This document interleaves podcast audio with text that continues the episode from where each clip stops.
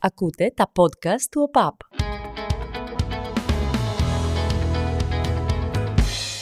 Τα τατουάζ δεν αποτελούν πλέον ταμπού για τους ανθρώπους. Δεν είναι κάτι που κάνουν άτομα με παραβατική συμπεριφορά που λέγανε κάτι κλισέ παλιά. Σε κάποιες περιπτώσεις, σύμφωνα με ψυχολόγους και ψυχαναλυτές, βελτιώνει μάλιστα και την ψυχική υγεία. Κάποιοι άλλοι ψυχολόγοι, με τους οποίους είτε συζήτησα είτε άκουσα, ανέφεραν πως συχνά, αν κάποιος άνθρωπος βιώνει μια δύσκολη κατάσταση, μπορεί να στρέφεται προς τα τατουάζ, τυπώνοντας στο σώμα του το μήνυμα αυτής της αλλαγής. Ο Τζόνι Ντεπ είχε πει πως όταν κάνω τατουάζ είναι σαν να γράφω ένα ημερολόγιο. Μου έκανε εντύπωση αυτή η πτυχή, γενικά αυτές οι πτυχές των ε, τατουάζ, διότι δεν, ε, δεν έχω κάνει εγώ. Όμως σκέφτηκα αυτή τη φράση χαζεύοντας και παρατηρώντας τα limited series του David Beckham, κάνοντας μια συνδυαστική σκέψη, μπορεί να έχει βάση, μπορεί και όχι. Νομίζω στο τέλος του podcast θα καταλήξετε στο αν συμφωνείτε με αυτό ή όχι. Αυτή η σειρά πάντως για τον David Beckham ε, είναι ίσως το κορυφαίο αθλητικό ντοκιμαντέρ που έχω παρακολουθήσει. Βάζω ακόμα στη θέση νούμερο ένα ίσως το Last Dance, αλλά για να είμαι αντικειμενικός, η φάση του Beckham είναι κάτι μοναδικό, κάτι μοναδικό στο ποδόσφαιρο. Καταρχάς, αυτό το ντοκιμαντέρ δεν θέλω να κάνω spoiler για κάποιον που δεν το έχει δει, αλλά ε, θα ήθελα έτσι να δώσω τη δική μου αίσθηση, είναι ότι τι μπορεί να, να, να ακούει ένας ποδοσφαιριστής στην καριέρα του, πώς το βιώνει, ε, τι εισπράττει ως πρόβλημα, τι κάνει ως λύση, πόσο εύκολα μπορείς να παρασυρθείς από πολλά χρήματα σε πολύ λίγο χρόνο. Ε, θα πω ότι αξίζει πάρα πολύ να τη δείτε αυτή τη σειρά ε, για έναν άνθρωπο που έχει κάνει κάτι πρωτοφανές στα ποδοσφαιρικά δεδομένα. Δηλαδή, μέχρι την εποχή του Μπέκαμ ο ποδοσφαιριστής είχε ένα συγκεκριμένο χρόνο ε, επαγγελματική ζωή στο ποδόσφαιρο και το pattern ήταν είτε να γίνει προπονητής, είτε να γίνει ας πούμε στέλεχος σε κάποια ομάδα, αλλά μέχρι εκεί. Ο Μπέκαμ έφυγε από αυτή την πεπατημένη, διότι όχι επειδή δεν ήταν καλός, αλλά επειδή ήταν ίσως ο πρώτος που αντιλήφθηκε άμεσα πόσο σύντομη είναι η ποδοσφαιρική ζωή και πόσο πρέπει να προσπαθήσεις στη συνέχεια για να έχεις μια νέα επαγγελματική ζωή, η οποία παραδόξως δεν ξεκινάει στα δεκαοκτώ, στα δεκαεννιά, στα είκοσι ή όποτε τελειώσεις το πανεπιστήμιο ή το μεταπτυχιακό. Ξεκινάει, είσαι ένας άγουρος εργαζόμενος ας πούμε στα τριάντα πέντε σου χρόνια. Είναι λίγο περίεργο αν το σκεφτείς, αλλά είναι μια πραγματικότητα του ποδοσφαιριστή. Και από τότε υπάρχουν πάρα πολλά παραδείγματα στα οποία διάφοροι άνθρωποι προσπαθούν να προσεγγίσουν τους ποδοσφαιριστές για να σκεφτούν λίγο τη ζωή τους μετά το ποδόσφαιρο. Σύμφωνοι ότι δεν μπορούν να το κάνουν όλοι. Δηλαδή ο Μπέκαμ είχε ένα σύγκριτο πλεονέκτημα εμφάνισης. Δεν είναι μόνο ότι ήταν έξυπνος ή κοιτούσε μπροστά, είναι ότι είχε το πρόσωπο για να μπορέσει να εμπνεύσει μεγάλες εταιρείες διαφόρων κλάδων να επενδύσουν σε εκείνον για να διαφημιστούν, να προβληθούν, πράγμα το οποίο η εμφάνιση ήταν απαραίτητο και προαπαιτούμενο να συμβεί στη δεκαετία του ενενήντα. Αυτό είναι κάτι που έχει αλλάξει με την πάροδο του χρόνου, αλλά τότε ήταν κάτι που ε, έπρεπε να πληρεί συγκεκριμένα χαρακτηριστικά για να μπορείς να το κάνεις, και αυτό έκανε ο Μπέκαμ. Η βάση της ιστορίας αυτής, της σειράς που πρωταγωνιστεί ο Μπέκαμ μαζί με την οικογένειά του, είναι λίγο πολύ γνωστή για τους ποδοσφαιρόφιλους. Πραγματεύεται σταθμούς της ιστορίας του Μπέκαμ, οι οποίοι τρέχανε ταυτόχρονα με την ιστορία του ίδιου του ποδοσφαίρου σε εκείνη την εποχή. Την επαναστατική τάξη του ενενήντα δύο του Σερ Αλεξ Φέργκιουσον, το φαινόμενο Μπέκαμ, ο γάμος με την Victoria από τις Spice Girls, την αποβολή με την Αργεντινή στο παγκόσμιο κύπελο του χίλια εννιακόσια ενενήντα οκτώ, τη μεγάλη επιστροφή με το φάουλ κόντρα στην Εθνική Ελλάδος για το Μουντιάλ του δύο χιλιάδες δύο, το Champions League, τη Real Madrid, στην Αμερική, τη Μιλάν, τα πάντα.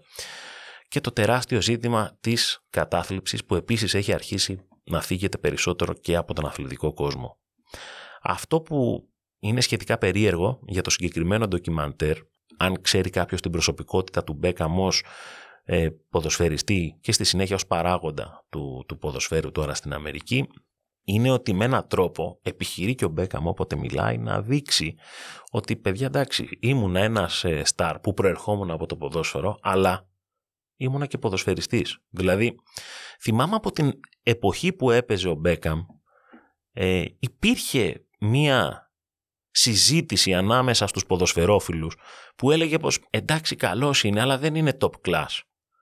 Το οποίο προέκυψε κάπως σαν να είναι μια αλήθεια την οποία, στην οποία όλοι συμφωνούμε, ας πούμε. Εντάξει, ο Μπέκαμ είναι ο απόλυτος στάρ του ποδοσφαίρου, αλλά δεν είναι και top class ποδοσφαιριστής. Και προέκυψε από διάφορες δηλώσεις ανά τα χρόνια, βλέποντας το κυρίως από τον τρόπο που αντιμετώπιζε ο Σερ Αλεξ Φέργκιουσον τον ίδιο τον Μπέκαμ. Είναι κάτι που φαίνεται στην αρχή, ας πούμε, τον ντοκιμαντέρ, που λέει ότι... Ε, Ήταν λίγο προβληματισμένος ο Φέργκιουσον από τον τρόπο ζωής του Μπέκαμ, όχι ως ποδοσφαιριστή, αλλά μετά το ποδόσφαιρο. Ο Φέργκι έλεγε πως η ζωή του Μπέκαμ είναι πολυεπίπεδη και αφορά πολλά πράγματα.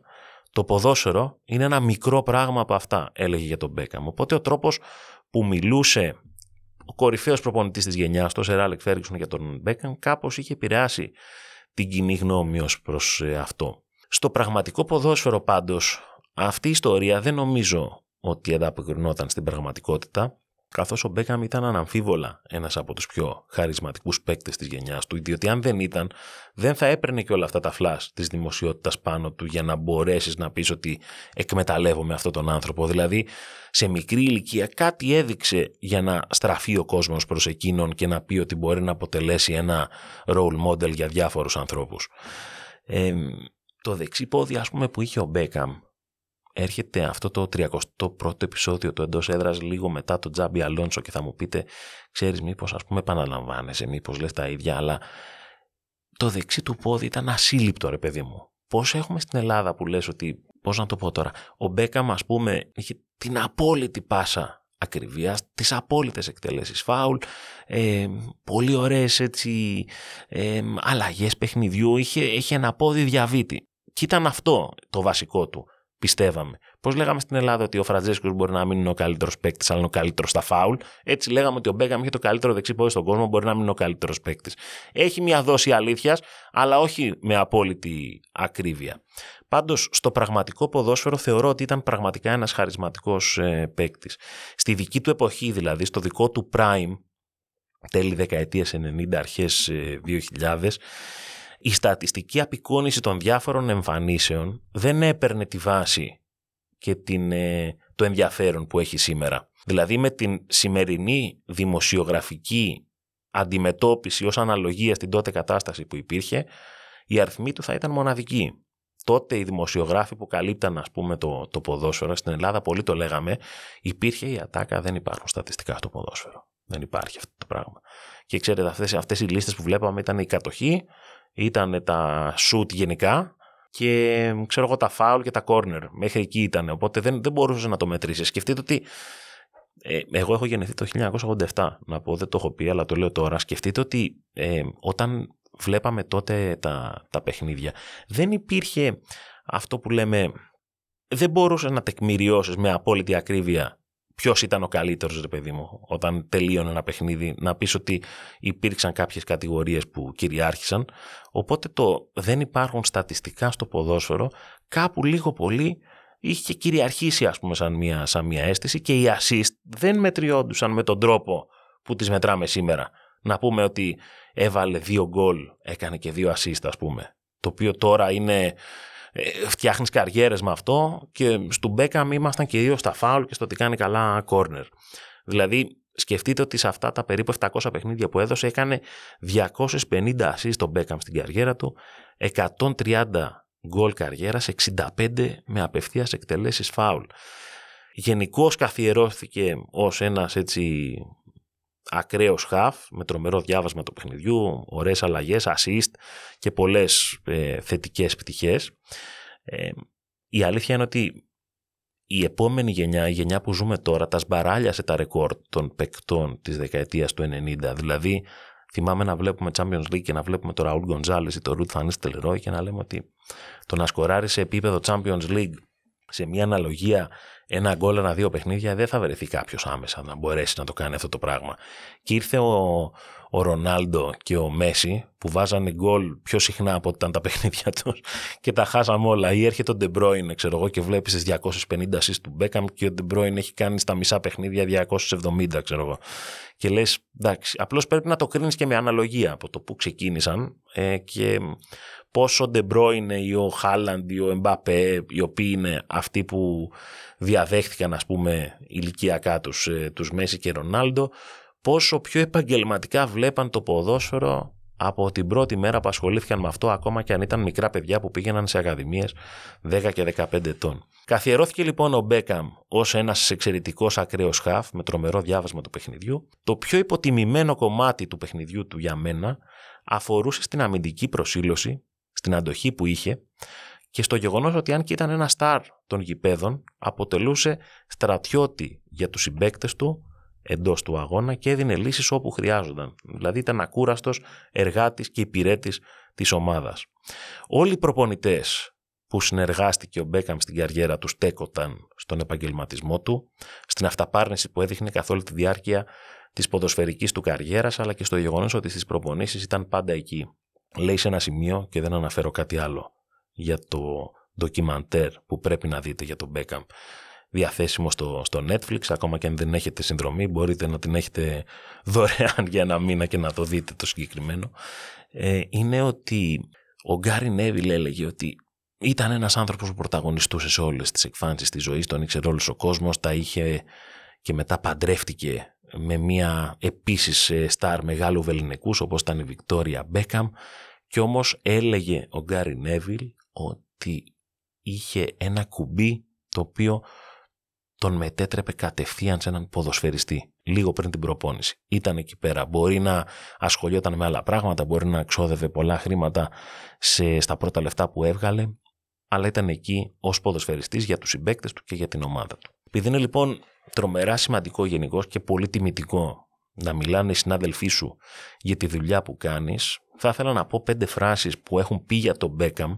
και στέκονται στο ποδοσφαιρικό του επίπεδο, παίκτες που συνυπήρξαν μαζί του στο ποδόσφαιρο των προηγούμενων δεκαετιών. Παίκτες που είτε ήταν συμπαίκτες του David Beckham είτε αντίπαλοι. Γιατί δεν υπάρχει τίποτα πιο τιμητικό σε όλες τις δουλειές να μιλούν για, με καλά λόγια για σένα οι συνάδελφοί σου. Είναι ο μεγαλύτερος ε, τίτλος τιμής, θα έλεγα, γιατί δείχνεις σε αυτούς που εργάζεσαι μαζί ότι τους έχεις σεβαστεί και ότι έχεις προσπαθήσει κι εσύ από το δικό σου επίπεδο για ό,τι καλύτερο μπορούσες. Ο Ζινεντίν Τζιντάν λοιπόν είπε για τον Μπέκαμ ότι δεν υπάρχει κανείς στη γη που να χτυπά την μπάλα όπως το κάνει ο Ντέιβιντ Μπέκαμ. Το ανέφερε όταν ήταν συμπαίκτες στη Real Madrid. Ο μεγάλος Πελέ είχε πει ότι είναι από τους καλύτερους χαφ στον κόσμο, έχοντας τη δυνατότητα να δημιουργήσει φάσεις εκεί που δεν υπάρχουν. Ο Ροναλντίνιο έχει πει ότι έχω παίξει πάρα πολλές φορές εναντίον του και ήταν τρομερά σκληρός αντίπαλος. Είναι ένας από τους καλύτερους της γενιάς του.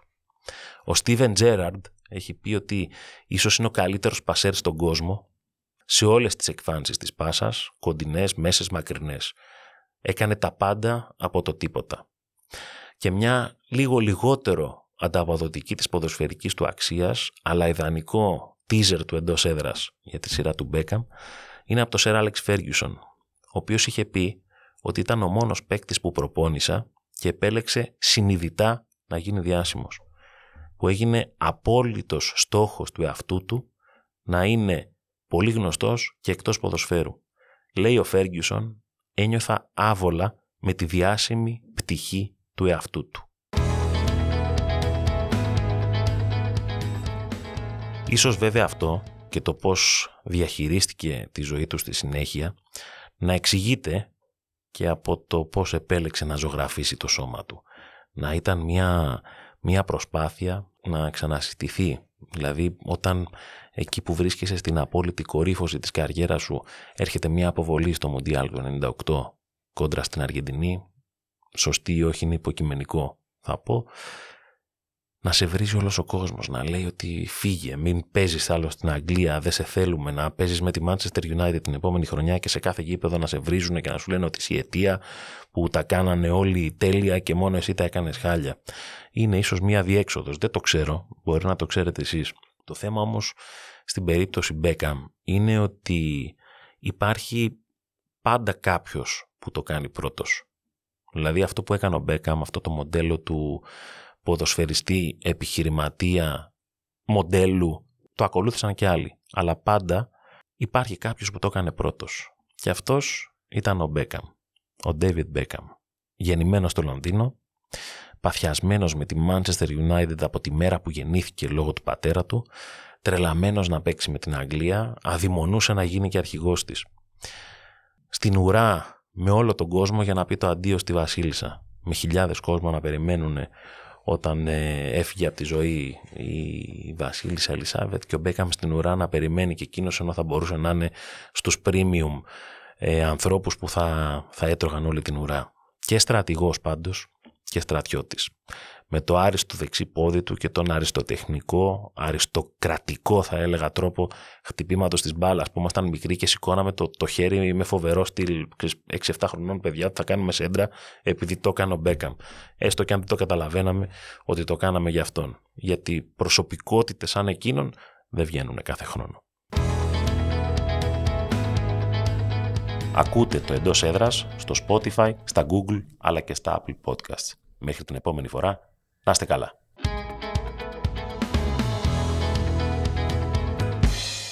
Ακούτε τα podcast του ΟΠΑΠ.